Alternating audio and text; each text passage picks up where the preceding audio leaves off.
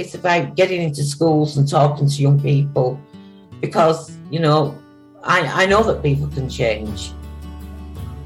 Uh, and, it, and it's about talking to people and getting them to understand and perhaps step back from violence and, and prejudice and whatever. And we just need to work together and keep on the good fight there. Absolutely. Hey there, guys. We are ecstatically happy to announce that we are associated with the Sophie Lancaster Foundation. The times are changing, and with the unfortunate death of Sophie, those changes have made a massive impact for the future. If Sophie was with us still today, I can guarantee what you are doing will still be reaching so many lives of young teenagers, young adults, and those who wish to be as different as possible. So thank you very much. To find out more about this incredible foundation and all the work they do, and more importantly, how you can help, head on over to www.sophielancasterfoundation.com.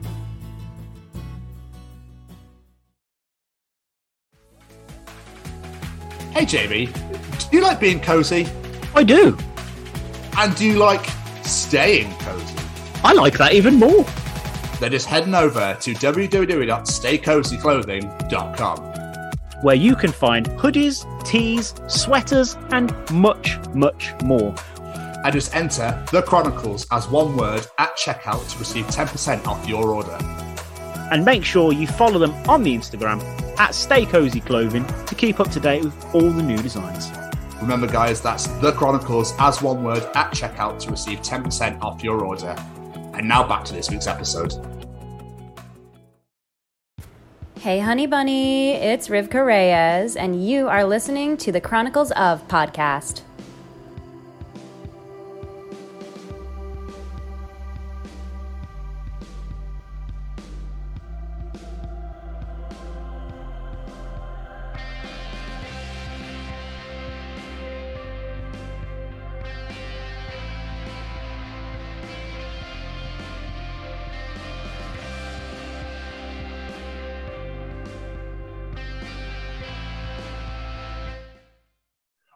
Conduct a science experiment with my ass, boys. Welcome to hashtag WBW.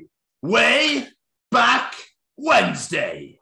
And these are the chronicles of David Fielding. Why David this week, Jamie? Why David this week? Because Friday we are giving you the chronicles of Little Nell Campbell, a oh. favorite of mine from when I was a child. And do you know what else is a favorite of mine from when I was a child? Fucking Power Rangers, baby. And this man here, David Fielding, was Zordon.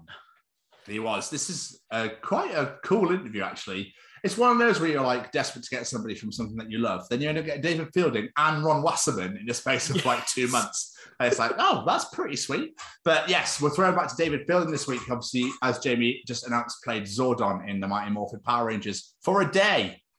Yes. And then ended up being in the entire three series.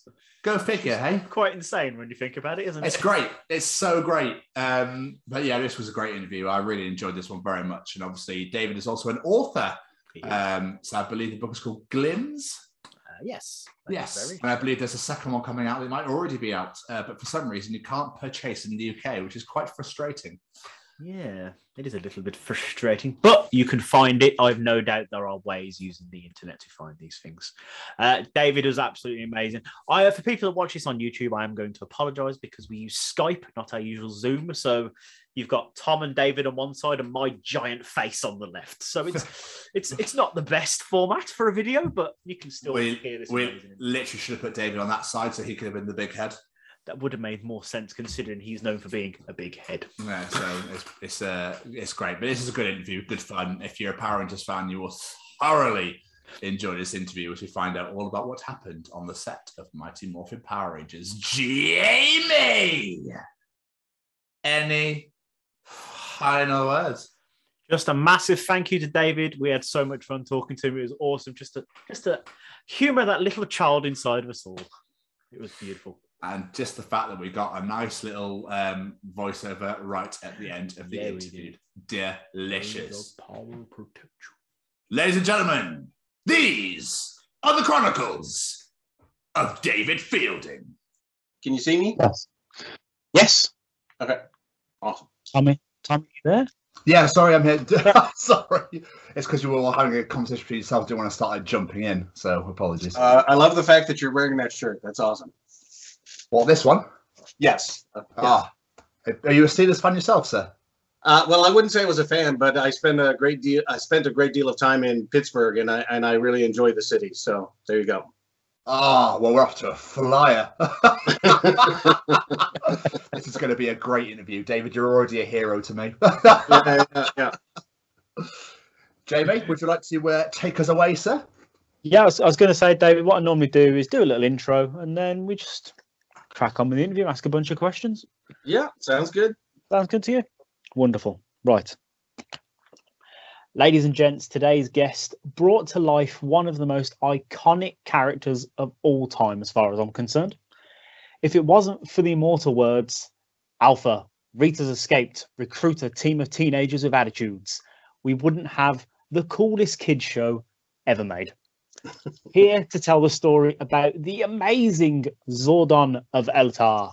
Welcome to the show, Mr. David Fielding. Oh, Thank you for having me. Thank you. Thank you. thank you so much for coming on, my friend. Oh, you bet. You bet. So, uh, David, how, well, first and foremost, how's your year been?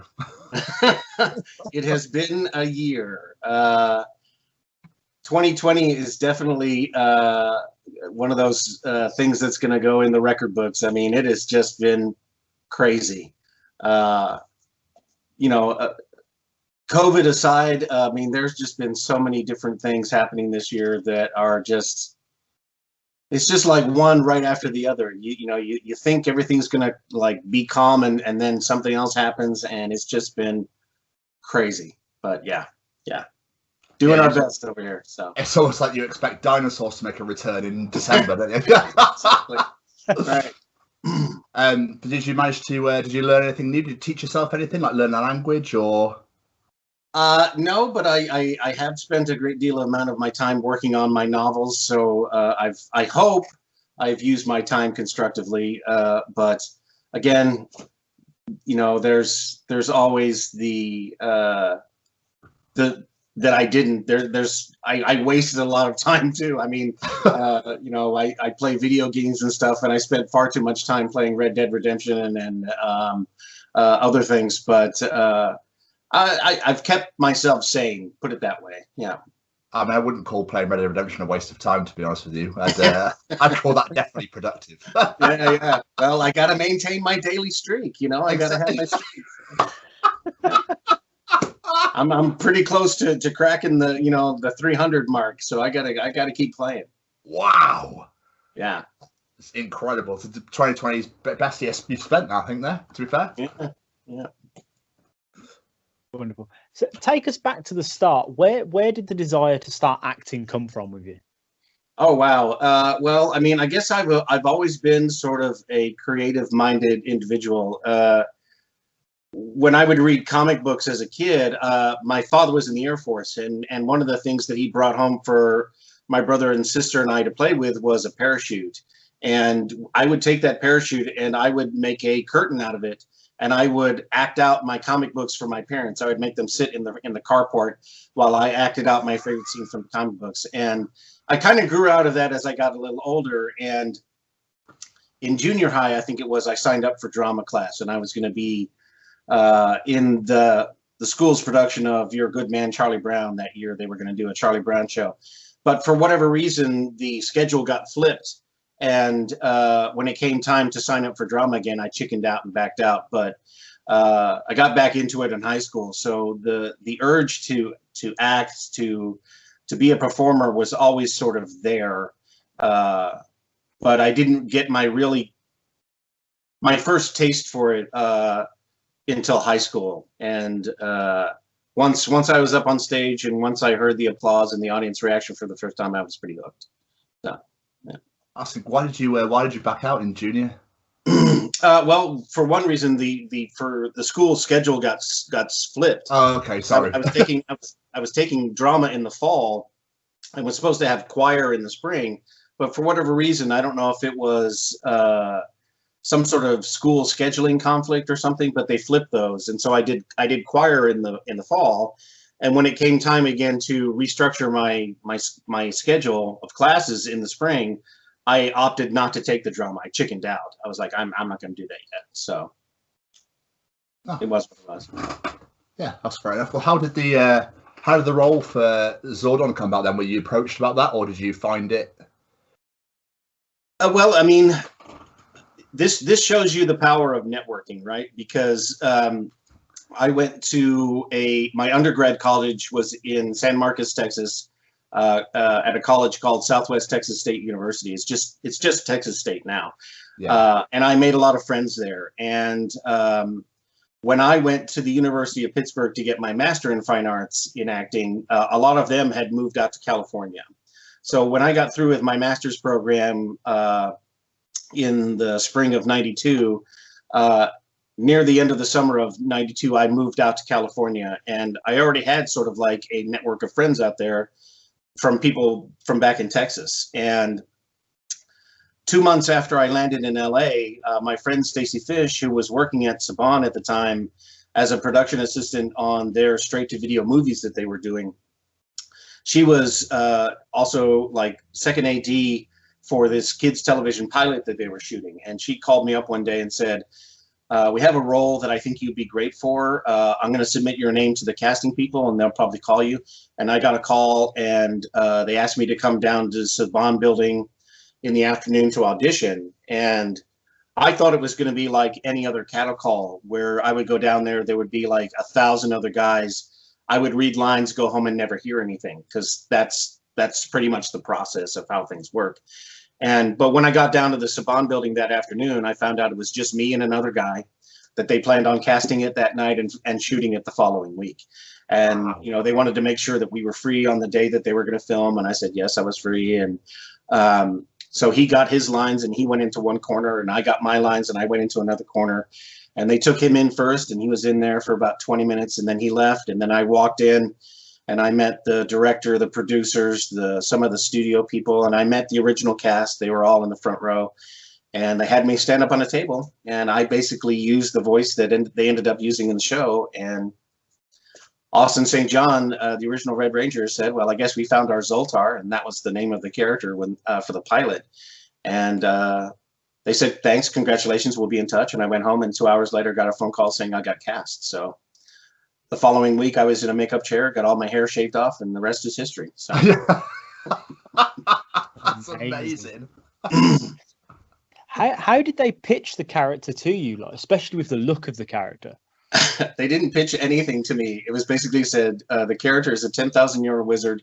He's trapped in a time warp. Go. that was that was all the information I was ever given. And I think at the time, for the longest time, that was the only information they had about the character. It, you know, they didn't really go into any sort of detail about where he was from, why he was associated with the morphing grid, why he, why he had the ability to create these Zords and power coins and and all this other kind of stuff. That was all just sort of stuff out in the ether that you know uh it, you know i may be wrong about that they, they may have had detailed information in in the character bible that i i never saw but um because the character was an american invention for the show there's no sentai equivalent for zordon uh they had the barza character from the Zyuranger show which is where the footage was taken from for all the fight stuff for the for the rangers but um there was no real sort of like uh, story associated stuff about Zordon and the Sentai. So they didn't really focus on that.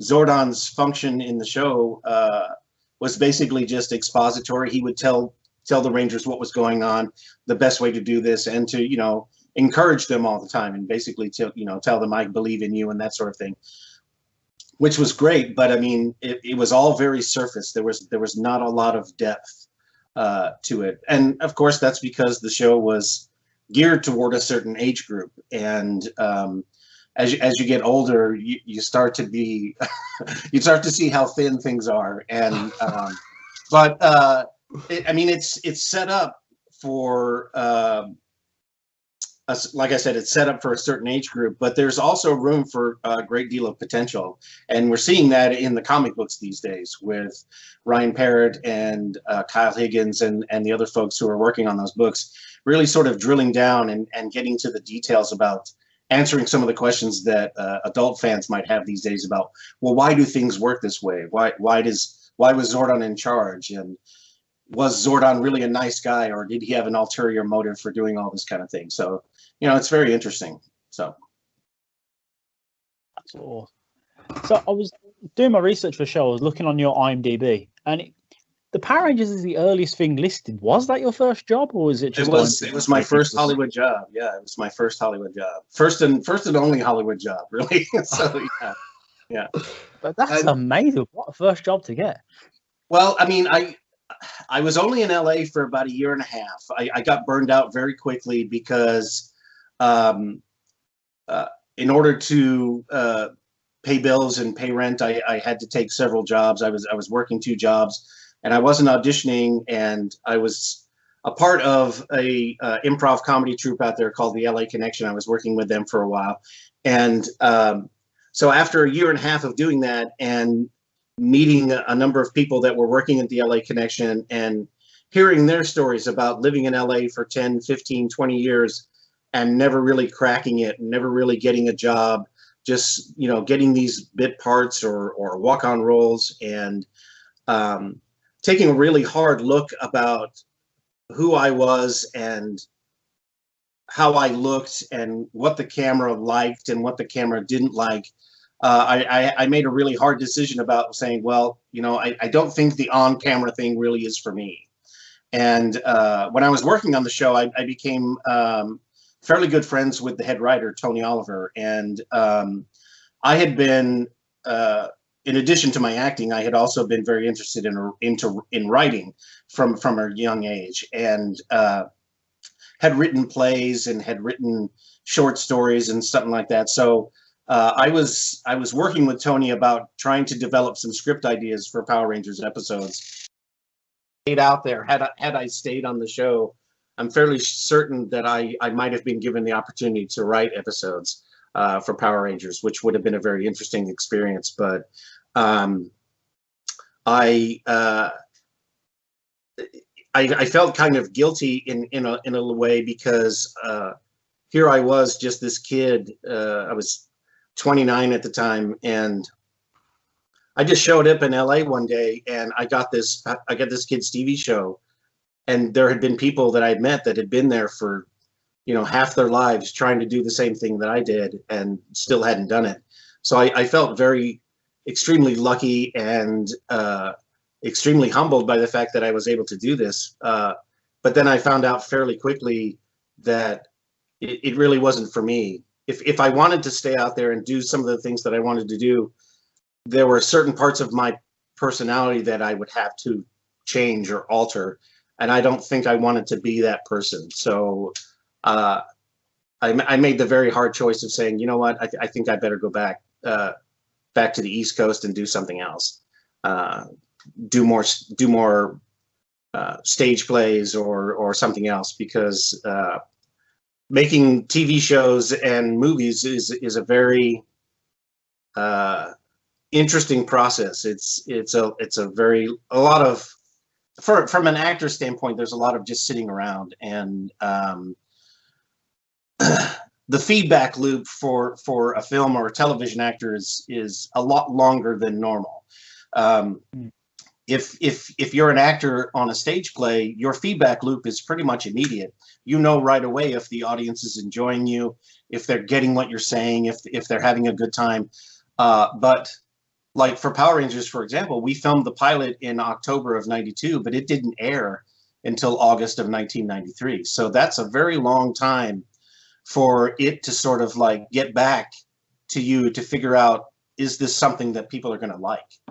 Um, so that that was also something very interesting that I, I had to get to get to deal with, and uh, I don't know if it's uh, I wouldn't say it's ADD uh, per se, but uh, there there is a great need to to to have that feedback a little bit faster for me. Or whatever. But Yeah. again, every, you know, indiv- each individual is different. Had I been um, filming every week like the rest of the cast, it might have been a completely different experience for me. But because they only filmed my character one time and made the decision to recycle that footage uh, for the episodes, and I would just go in to do voices, I was only going in to be a part of the show like every five or six weeks. Whenever they had like three or four episodes ready to go, uh, that's when they would bring me in to do voices, and I would do three or four voices, uh, three or four episodes worth of voice uh, at one time, and then they would say, "Okay, well, we'll call you when we have the next batch ready," and then I would go away. And so um, I was a part of the show, but I felt very much like Zordon. I was very disconnected. I was very separated from everybody else, and uh, so I think that was a that was a big factor into me making the decision to be like, you know what, I think uh, I think I'll pass on this. Uh, it didn't it didn't have anything to do with the fact that that I thought the show was crappy or that I was treated unwell. I was treated very well I was there, but uh, I just felt very uh, mu- very much like uh, I could have been replaceable, and I, and I was very well, very soon. Uh, I mean, they continued to use my face as as the throughout the life of the character, but uh, you know, they found Robert Manahan very quickly, and he just took over, and that was that. And for them, it was it was cost effective for them because you know it was like, okay, whatever, we can replace you, um, because I was I really was a nobody. I was I was just some some guy that was out out there that was trying to become an actor, you know. Oh, you've just answered about four questions in one answer there. Yeah. sorry, sorry about that. It's over. Because I was going to say, like, obviously, I wondered if you were actually there acting or if you'd been there for like one part to do just to do the, you know, I, I- assume you weren't in a tube. No, no, I I was uh, I was basically in like what was like a barber chair, and uh, I had been slathered with green green latex paint, and they had a big green screen behind me. So the only thing that showed up on the film was my head, and uh, they would take that footage and then they would insert it into the footage of the command center, and they would add like a watery blue filter over it, so that he looked like he was wavering or or he was in a time warp or or whatever. Um, so that was all done post production. Uh, I, I wasn't in a tube on set or anything like that. I mean, the poor guys that were uh, in the command center every every week uh, filming the episodes, they were just talking to a tennis ball on the wall. I wasn't even there, and they they had uh, some uh, some poor PA off on the side reading Zordon's lines. You know, very Rangers go to the command center. you know, I mean, uh, and that's very hard for them to try to act against uh, because they were there the day that we filmed, and we had a very good exchange uh, back and forth about you know them being able to react to me, I was able to react to them, uh, and uh, I think we did a really good job for that for that pilot episode. So Wonderful. Awesome, mate. I, were you ever really on the set then? Obviously, I know when you filmed your parts, you weren't, but no, uh, I I did get a chance to visit the the Juice Bar set, but uh, I think they were all either filming uh, out in the park and doing some fight scenes while I was there.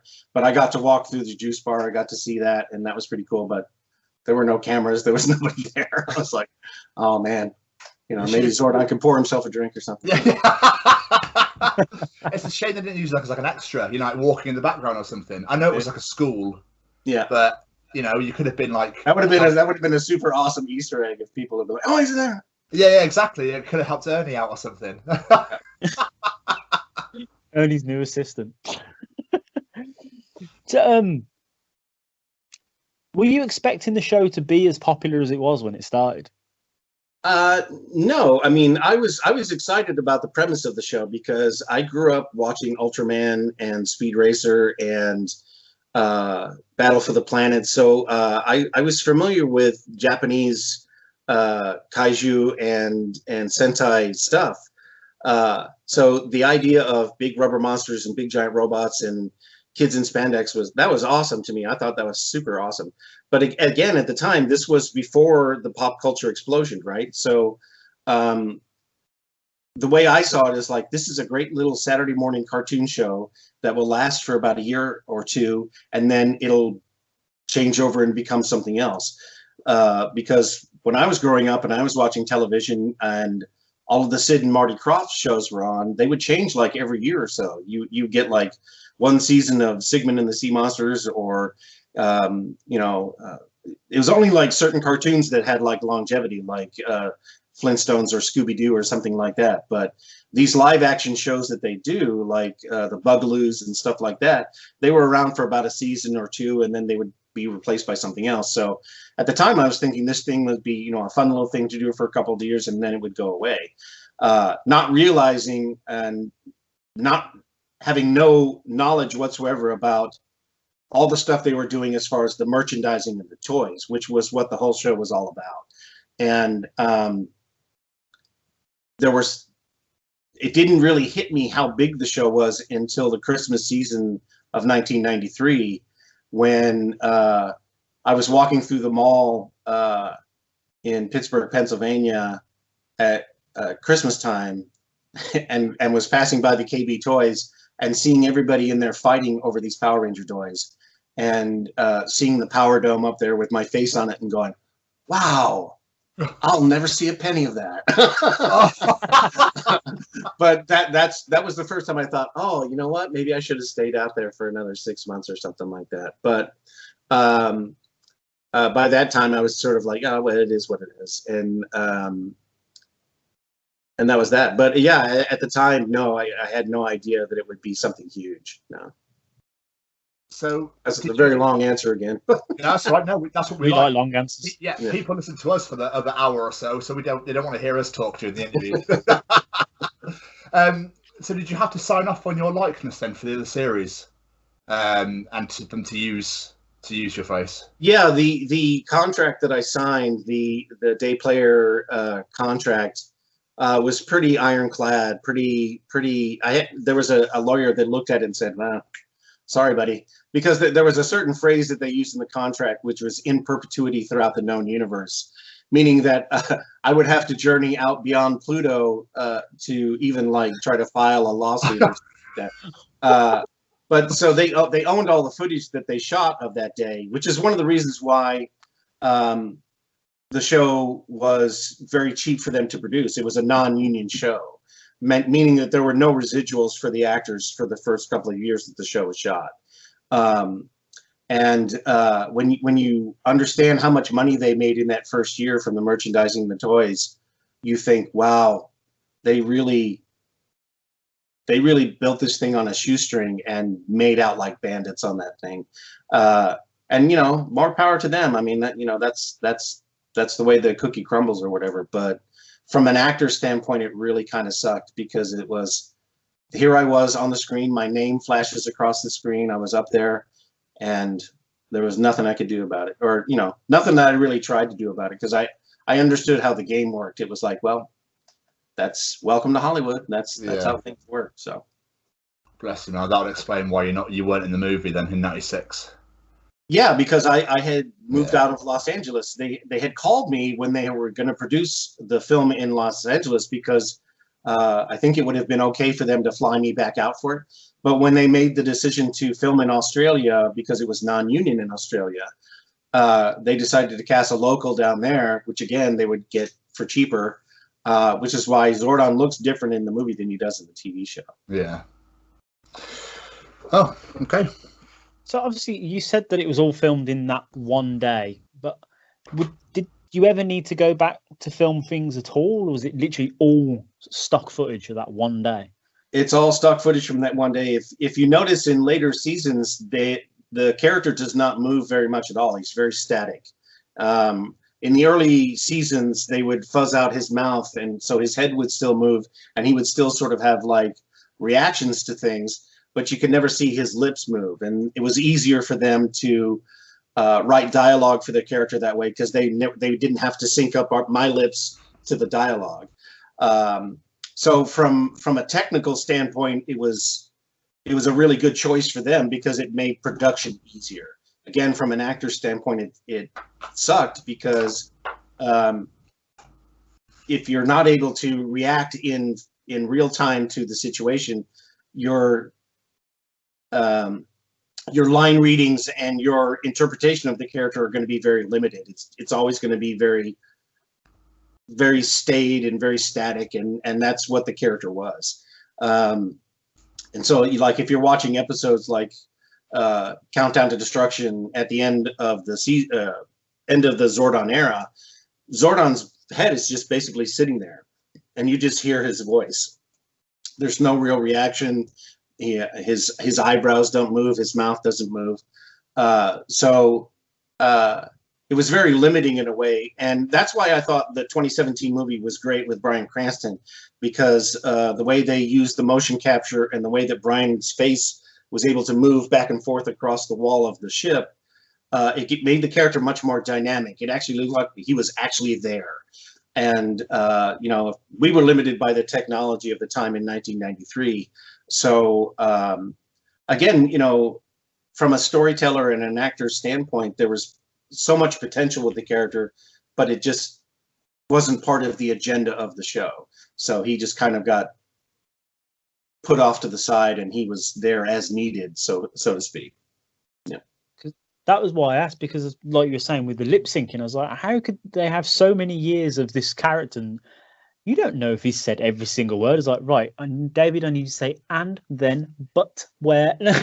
right, right. And you know, if you if you go back and you watch some of the episodes, a lot of the times that Zordon is talking, uh, you're seeing other footage, like he's describing what the purse monster looks like or whatever. So you're watching the the monster do stuff in Angel Grove Park while Zordon is speaking, and then they'll have like a, a two or three second shot of Zordon's reaction to that or or whatever. So you never really see his mouth move. You never really really see him talking directly to the Rangers. Yeah.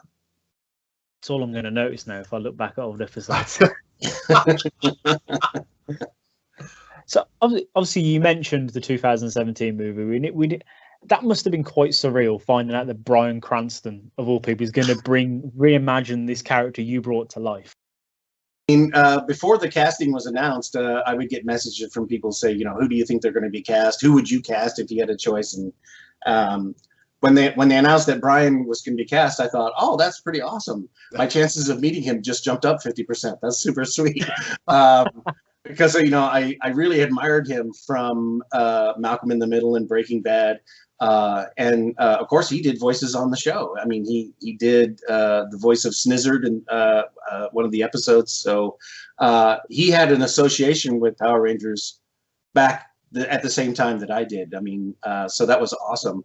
Um, yeah, so you, you, can go back and you can look up those episodes where um, Bryan did a, a, couple of monster voices, and amazing. He had been doing voices for some of the Saban projects before that. I think he might have been I don't know if he did voices for Robotech or not, but uh, he'd be, he'd had some sort of association with Saban before, or the or at least the the engineers and stuff that worked with Saban that did the voice casting and stuff. Um, uh, but yeah, when when they announced that he was going to do it, I thought, oh, that's such a great choice. And then seeing his his performance, I was like, that's awesome. Uh, it was very strange being in the in the audience uh, when the movie came out and hearing the name Zordon, Zordon, and nobody was looking at me, and I was like. but uh, you know, it was a lot of fun. Yeah. I did that movie did get quite a lot of mixed reviews. I enjoyed it, and I liked their version of Zordon. He was a bit of a dick at the start, which I kind of that's liked. what I that's what I liked about it. He was kind of a jerk, and you know he was so focused on fixing the problem that he couldn't see his own uh, contribution to the problem that he was part of the problem. And uh, you know, of course, he redeems himself through Billy's sacrifice and and that sort of thing. So I thought that was a great uh, reintroduction to the character. And uh, I, I did think that they captured the heart of what the show was all about, that it was about these diverse individuals coming together and believing in each other and creating a team and um, facing down these uh, these villains and you know triumphing in, in at the end. So I, I, think they captured the heart of it, but uh, I just think that there were a few missteps that didn't connect with the old fans uh, as opposed to like the new fans. Like uh, Austin St. John and I have done quite a number of conventions together and Q and A's together, and we both agree that you know, man, the Zords back on the show were so much bigger, and uh, they looked they looked more iconic. You you know you you saw them and you understood what they were. Uh, the designs for the Zords in the 2017 movie might have been a little bit too alien uh, Yeah. for us, and uh, both Austin and I were like, "Man, we miss Goldar. We miss our big Yeah. golden monkey. the the big gold monstrosity that they had in the movie was like, that's not Goldar. Absolutely It not. wasn't. No. Uh, were you uh, approached about a cameo? Because I know Jason David Frank and Amy Jo Johnson were in the movie, but were you were you approached about a cameo appearance at all? No, and I, I think Oh. that was sort of again one of those missteps it, it, um, that uh, the producers made that they they could have uh, included uh, more of the original cast Yeah. in these little small little Yeah. cameo roles. I mean, if I'd been the owner of the Krispy Kreme and I'd been sweeping up or something like that, I didn't have. I mean, just like Amy and and JDF, they didn't have any lines. You just saw them. Uh, you know, uh, if if if I had been the owner of the Krispy Kreme or if Karen Ashley had been Billy's mom or something like that. Uh, I think that would have been those little hooks Yeah, that beautiful. that would have uh, really appealed to the uh, to the fans of the original show. You know, for them to be able to point and look and go, "Oh, it's them!" Oh, that, Yeah. you know, that, that would have been fun. But again, uh, studios make decisions based on who knows. I don't know, a magic eight ball or some sort of marketing data or, or whatever. And, uh, you know, it it all comes down to what they think are the choices that are going to give them the best return on their investment. And um, again, you know, it's like the stock market. You know, who knows how that works? I mean, Yeah. it's uh, it's just craziness sometimes. But what can you do?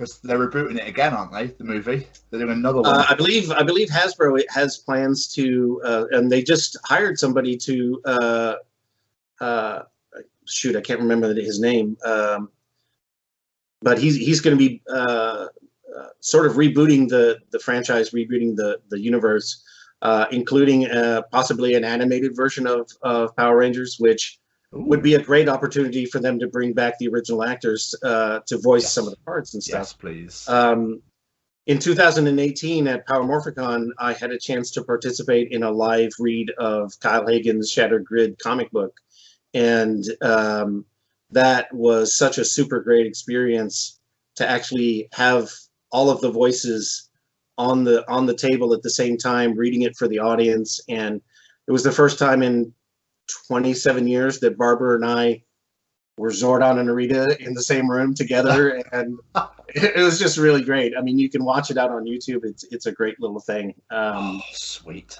but I mean, for me, that just that just proved, uh, you know, that the audience would be hungry for an animated version uh, with the original voices.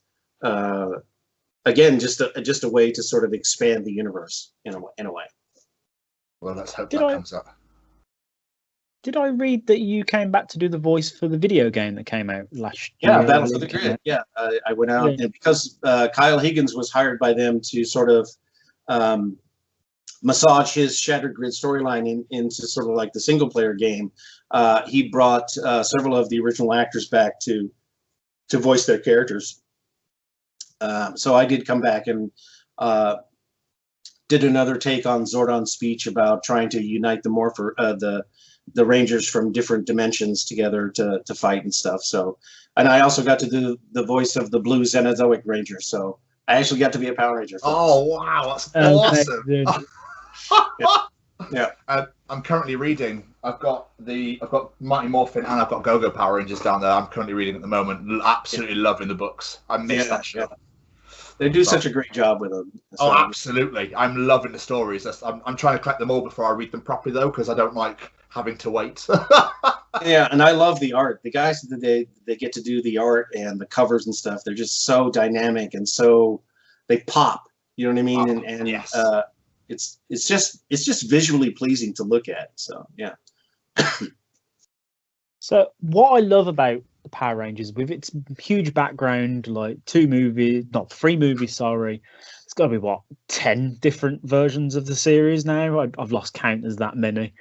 Yeah. Um, is you know they have their own conventions, like you said with Power Morphicon. Now imagine you've got to be look like as a god at them places. Like you are Zordon. It's like, none of this would have happened without you. um, it, it's very humbling uh, to uh, to know that people all over the world know who I am, and um, it wasn't it wasn't until 2011 when when uh because I joined Facebook, I want to say like in 2008 or something like that. But it wasn't until 2011 when I when I attended my first con- uh, and I went to uh, a convention in Pittsburgh called Tekkoshocon, which was basically a uh, anime manga convention. And because Power Rangers was sort of based on that kind of thing, I was invited as a guest. And that was the first time I sat on stage in front of an audience of people and got to experience uh, their sort of side of things. And because for me, I sort of forgot about it for the long, longest time. It was just a very interesting anecdote that I could tell something somebody at parties that, oh yeah, I was on a kids' TV show way back in the day or whatever. Uh, but it, it really brought it home to me that the the power of the storytelling and and what it meant to kids who were watching the show back in the day. Um, some of these kids who came from broken homes or were having a really tough time at school or were dealing with bullies and stuff like that they had this show to go home and take comfort from or to to make them feel better about themselves or to teach them a lesson or to inspire them to get into martial arts or to be uh, much more heroic in their own lives. I mean we've met so many people over the years that grew up to be uh, EMTs and doctors and firemen and and uh, uh, police people, policemen uh, who people who actually put their lives on the front line to help other people every day.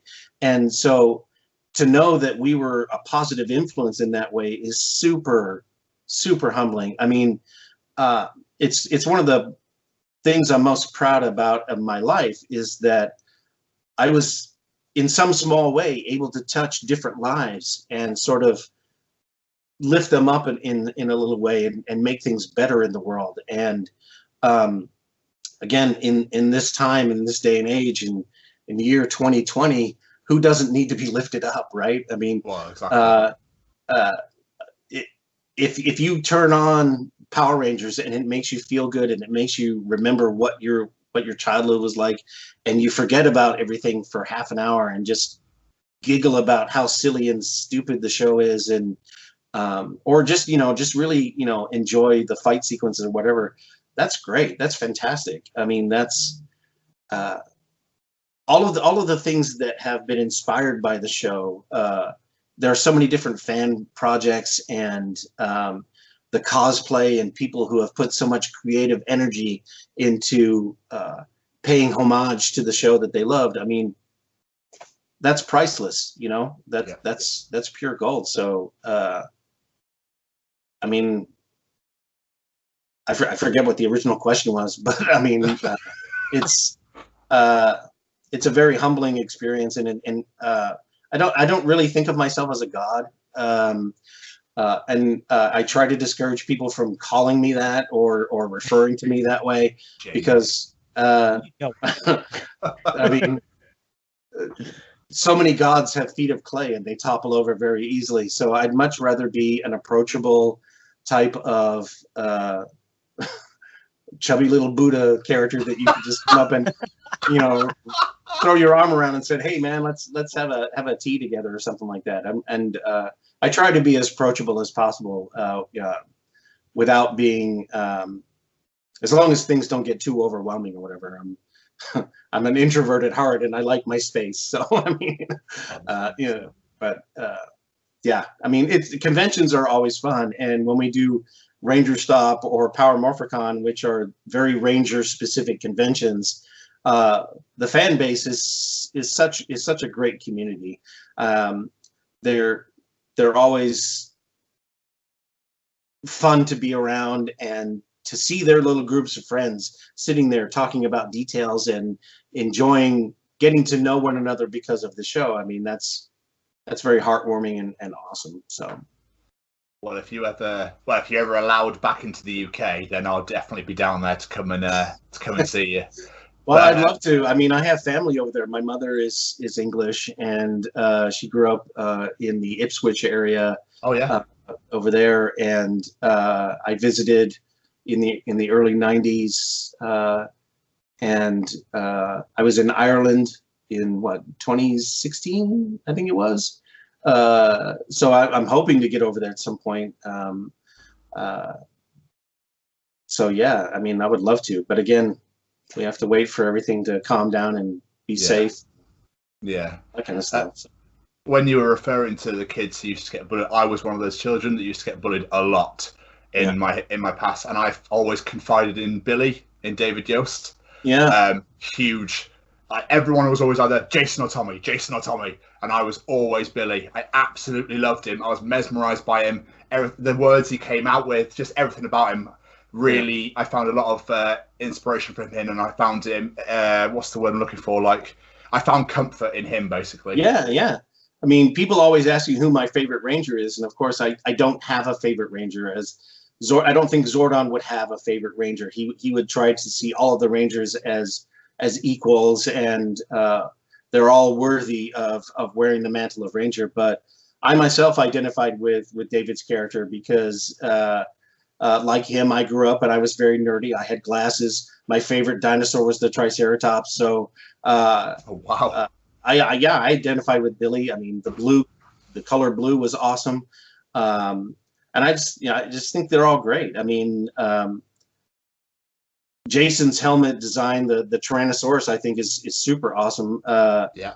Uh, but uh, when people ask me who's my favorite ranger, I say, well, I don't have one, but I always identify with Billy uh, because I grew up in, in similar circumstances. I I wasn't terribly bullied, but I, I had experiences of, of being bullied, but um, uh, uh, not to the extent that the, that Billy's character was. But yeah, Well, yeah. It's good because, like Tom was saying, you know, he, he went to Power Rangers when he was feeling when he was bullied as a kid. I was the exact same. No, Yeah. I didn't have many friends when I was a kid. If my mum felt the need to punish me for something, it was you're not allowed to watch the Power Rangers. And that broke my heart. yeah, yeah. But still, to this day, if I'm having a really crappy day and I just want to chill out and cheer myself up, I'll go on Netflix and I'll load up Day of the Dumpster and I'll be like, ah, this this is good. Life's Yeah. good now. I've got the Power Rangers. It's all good. I mean, that guitar kicks in, and it's the Oh. best Oh. thing ever, man. Absolutely. How Ron have we not Wasserman- mentioned I that think, yet? That's you know, a damn good there was- point. Yeah, I mean, there were so many factors coming together at the right time. They really captured lightning in a bottle because uh, that rock and roll soundtrack, Ron Wasserman's music, is such a big part of the success of the show. Uh, when that theme kicks in, you're just you're ready to stand up and take that martial arts pose, and you're ready to go to battle. So, yeah, exactly. Yeah, Love it. Oh, Love nice. this. It's it, it was so hard to find. yeah, yeah. Sorry, I couldn't help myself. I do apologize. So before before we move on to something, I just wanted to wanted to um, ask you about Glims and the Order. 'Cause Oh yeah, obviously, yeah. Know, we we spoke about the Power Rangers. Let's talk about what's coming up. What's ha- what's going on with you now? So Yeah, there, there's not a whole lot of information about the order. It's it's still uh, like in production. Karen is working really hard to try to get it uh, pitched as a series. Uh, so there's that's basically the only information I have about the order at this point. We're still still trying to get it made. We're still working. This year, of course, things have been a little bit difficult because things have slowed down to a crawl because not a whole lot of people are producing stuff right now but Karen is working really hard to to try to get it pitched as a TV series. But that's again, that's the only information I have about the order right now. Um, yes, Karen question? Ashley is in Yellow Ranger, I'm sorry. and that's Karen Ashley is in the Yellow Ranger. Yeah, the second Yellow Ranger. Yes. Yeah. I just want to say that I love the fact that you've got most of the original Power Rangers cast in the order. I noticed. Yeah. So, like Austin St. John's there, David Yost there, Walter Jones is there, and I forget his name, but he played Bulk. Paul Schrier. Yeah, Paul Schrier, that's it. Yeah, absolutely incredible. That's yeah. I just love Paul- the fact Paul's that he's awesome. on there. Uh, in in my opinion, Paul Schrier and Jason Narvy, Bulk and Skull, are the heart and soul of Power Rangers. If you didn't have those guys, um, uh, you know, again, it's it's one of those factors of that makes the show what it is. And um, Bulk and Skull have this amazing arc throughout the show, throughout the seasons, where they start off as these bumbling idiots who, uh, you know, they they try to be bullies and they are the worst bullies because they're not very good at it, and they're just they're laughing stocks. But by the end of it, uh, they are heroes in their own right. They lead the charge, fighting against everything. So they become very heroic, and I think that's such an amazing arc. And Paul and Jason are just some of the two of the sweetest guys you'd ever meet. And uh, uh, you know, if you if you didn't have Bulk and Skull, you wouldn't have Power Rangers. but uh, yeah, I mean, oh, and getting back to to Glims, uh, my writing. Um, Glims is uh, was a story uh,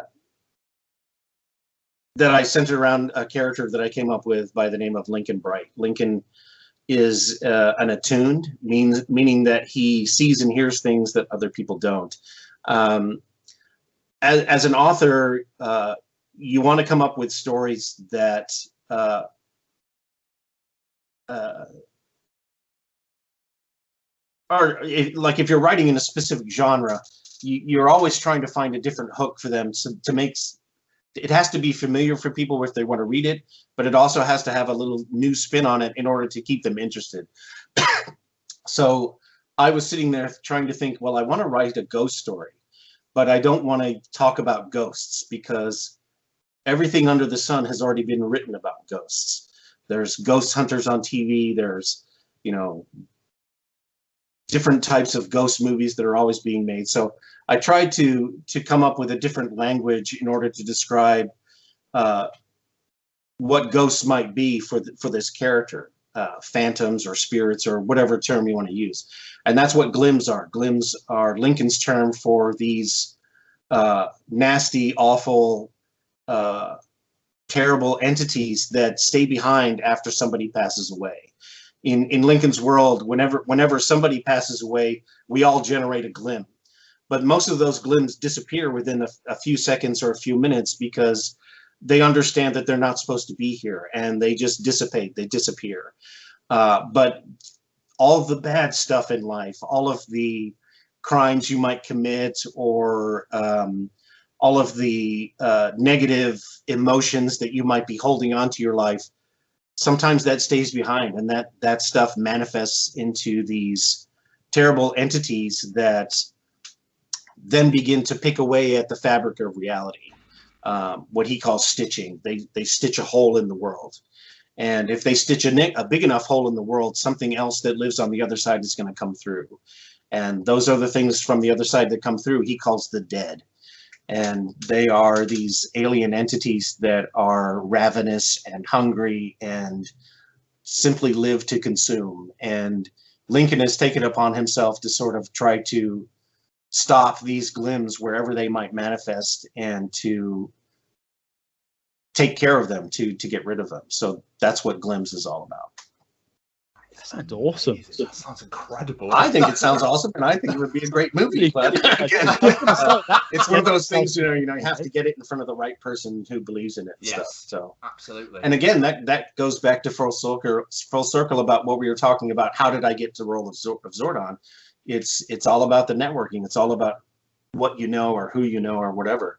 And so, uh, if you if you talk to any uh, celebrity or any uh, film star or something like that, they they're all going to have a similar story about there's that one person who opened a door for them or who went to bat for them, uh, and I think that's a very important element of your success as as an artist is that you have to have somebody who believes in you and says you need to take a chance on this, and uh, so I'm just keeping my fingers crossed that somebody out there will read it and go, you know what, I'm going to take a chance on this. So, is um is Glims available in the UK?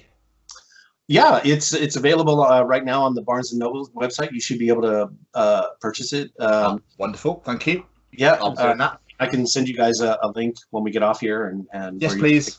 Yep. That'd be wonderful. And, Thank uh, you, David. It should be on Amazon soon. I'm supposed to be getting like a hard copy of uh, the hardcover, uh, but uh, again, because of COVID, things are moving much more slowly. Book two in Li- the Lincoln Bright series, Gaunts, will be out next February, and right now I'm working on book three, Gifts. So Wonderful. I'm excited now. thank you. Right, we've we've got some fan submitted questions. Before I move on to Tom, did you have any other questions you wanted to ask? No, I just want to say, David, thank you so much for doing this. You're an Oh, absolute My pleasure. My pleasure. Really enjoyed it. It's, it's amazing that we have this technology that you guys are six hours ahead and we're talking in real time. So that's That's- it is. So we we we when we do these interviews, we like to put it out to our listeners. If anyone's got any questions, we've had a couple come forward. Um, Brucey Bruce wants to know how much interaction did you have with the cast? Uh, and the original filming, not much. I mean, I, I met them the day I auditioned, and uh, the day we filmed. Uh, of course, you know, we traded lines back and forth, but we didn't. We never had a chance to like hang out or go to lunch or or anything like that. Things were. Uh, the day that we filmed my character was the very last thing that they filmed for the pilot and they had been filming for a number of weeks and the director and most of the crew were sick. So they were uh, they were a good ways away from me because they didn't want to like get me infected or anything like that. So uh, and because there were a lot of bright lights uh, the day that we filmed all of the original cast that would stand there delivering the lines they were just shadows to me. And uh, it was only until 20 years later that I get to go back to conventions and I get to meet David and Austin and Walter all over again. And it was like not a day had passed. They go, "Oh yeah, of course we remember you. Yeah, yeah. They shaved your hair off." And and so yeah, it was. But uh, at the time, we had very little interaction, unfortunately. So yeah. So, do you obviously you said that you stepped away? Oh, am I breaking up? no, you're okay. Oh, okay, sorry. Um, you said that you stepped away because you know it wasn't for you. But in hindsight, do you do you wish that you got to play Zordon like outside of being a floating head, done like a flashback sort of thing? Yeah, I think it would have been great. Uh, again, I, I think that was one of the factors why it was easy for me to uh, decide to walk away because, from my perspective, from from everything that I was seeing, uh, there was no plans to ever bring Zordon out of the tube. He was always going to be a uh, an info, and he was an info dump. Really, he would he would he would just provide all this information, and the Rangers would go and take care of business or or whatever. Uh, there was no plans for them to ever bring the character outside of the tube. Um, and again, I think that was based on the fact that there was no Sentai equivalent. There was no storyline that would sort of guide them to say, yeah, you could explore this character's background because there's footage that they could use to accompany that. Um, and so uh, it was very easy for me to sort of, well, I mean, it wasn't easy, but I mean, it was uh, it made it much more simpler to say I can I can cut ties on this and walk away and, and not feel bad about it. Um, but I, I, I again I think it was a missed opportunity. They they they could have done uh, some very interesting things with the character. I just don't think it was in the blueprint for the show from the from the get go. I forgot to say, so Jeff Nicholson put that question forward, and Jeff had another amazing question. Now, I'm going to have to paraphrase this to best. Tom, you're going to have to help me out with this one. You, your Okay. memory's so much better than mine. He basically said, "What do you think that Zordon's criteria was for teenagers of attitude?" Because he himself is a teenager, he's a teacher, and the teenagers in his school do things like order Uber Eats to reception, drink a giant, giant can of Red Bull in one go, you know, trash the classroom, you name it. Um, I don't know what Zordon's criteria for was because, from my understanding, Zordon didn't choose them. The morphing grid chose them. Uh, but and uh, but the whole idea of teenagers with attitude, I think, when you when you hear that for the first time, you think, oh yeah, teenagers, they're lazy, they they're uh, they're always thumbing their nose at you because you know they're they're all self-involved with their own little tragedies or or whatever and uh, teenagers with attitude is like, oh, why do I want to deal with this difficult person? You know, Yeah. uh, I, but I've always looked at it is that the teenagers with attitude is exactly what Kimberly says. We're just not going to back down. That these these are the guys who are going to stand up in the fight, and they're going to continue to fight until they win. And so that's what the attitude is. Is uh, that the Power Rangers are here? They're here to stay, and they're not going to back down. Wonderful. Absolutely Oh, glorious. Beautiful. Yeah. Well, that's that's why I'm Zordon, right? So, yeah. exactly. Very The last one of these we got from Simon Mitchell. He says, how many different voices did you try before settling on the one that you chose for Zordon? That was the voice. Um, when I went in for the audition, um, I could uh, because the room that we were in um, was, I mean, it was a it was a large lobby sort of area, but I could still hear the other actor trying his vocal interpretation of the lines, and he went in a in a in a completely opposite direction than I did. Uh, he was he was trying for much more of a wizard type voice. He was like, Power Rangers, I want you to come in here and, you know, here are your power coins. And I was thinking to myself, hmm, not really sure that's the angle they're going for. Um, Imagine that in And- Alpha Five. Oh, yeah, I mean, when when I was told that the character was a 10,000 year old wizard and he was trapped in a time warp, uh, one of the things that immediately popped into my head was I, I was a big fan of Greek mythology when I was growing up. And uh, I loved the, the stories of these ancient Greek heroes and this uh, group of uh, gods that would that would live up on high. So the the image that immediately popped into my head was Zeus. That there would be this all powerful, all knowing, uh, benevolent deity.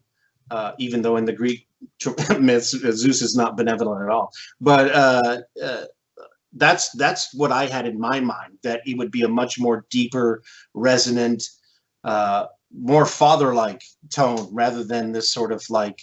Uh, uh, bizarre wizard type character who was trying to you know change things in the universe or whatever.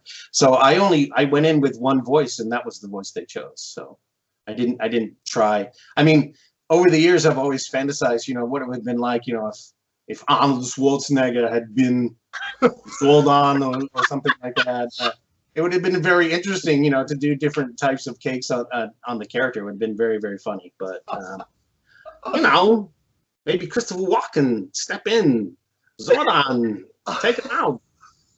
It's crazy, you know. So good. here's Zordon doing a Christopher Walken impression. Yeah. The command center, it's wonderful. You know, Alpha, sweep up because guests are coming over. Do it, clean it, wrap it up. Let's go. More cowbell. Maybe, maybe we'll do that if a, if a cartoon ever gets done. We'll, we'll do that. You know, we'll do the outtakes or whatever. But Yes, please. That's a wonderful idea. Can you can you still do the voice? U.S. UK Chronicles. May the power protect you. Oh, Oh, absolutely amazing. My mind just bl- exploded then. That Yeah, was there you go. absolutely glorious. oh, that's my new ringtone. That's sorted. David, thank you so much. Before we get out of here, anything you want to plug, social media, websites, book, whatever. Anything. Yeah, I mean, you can find me on Twitter at David J. Fielding, uh, Instagram, DJ Fielding underscore Zordon. Uh, if you do a search for Zordon on Facebook, you my Zordon page should pop up.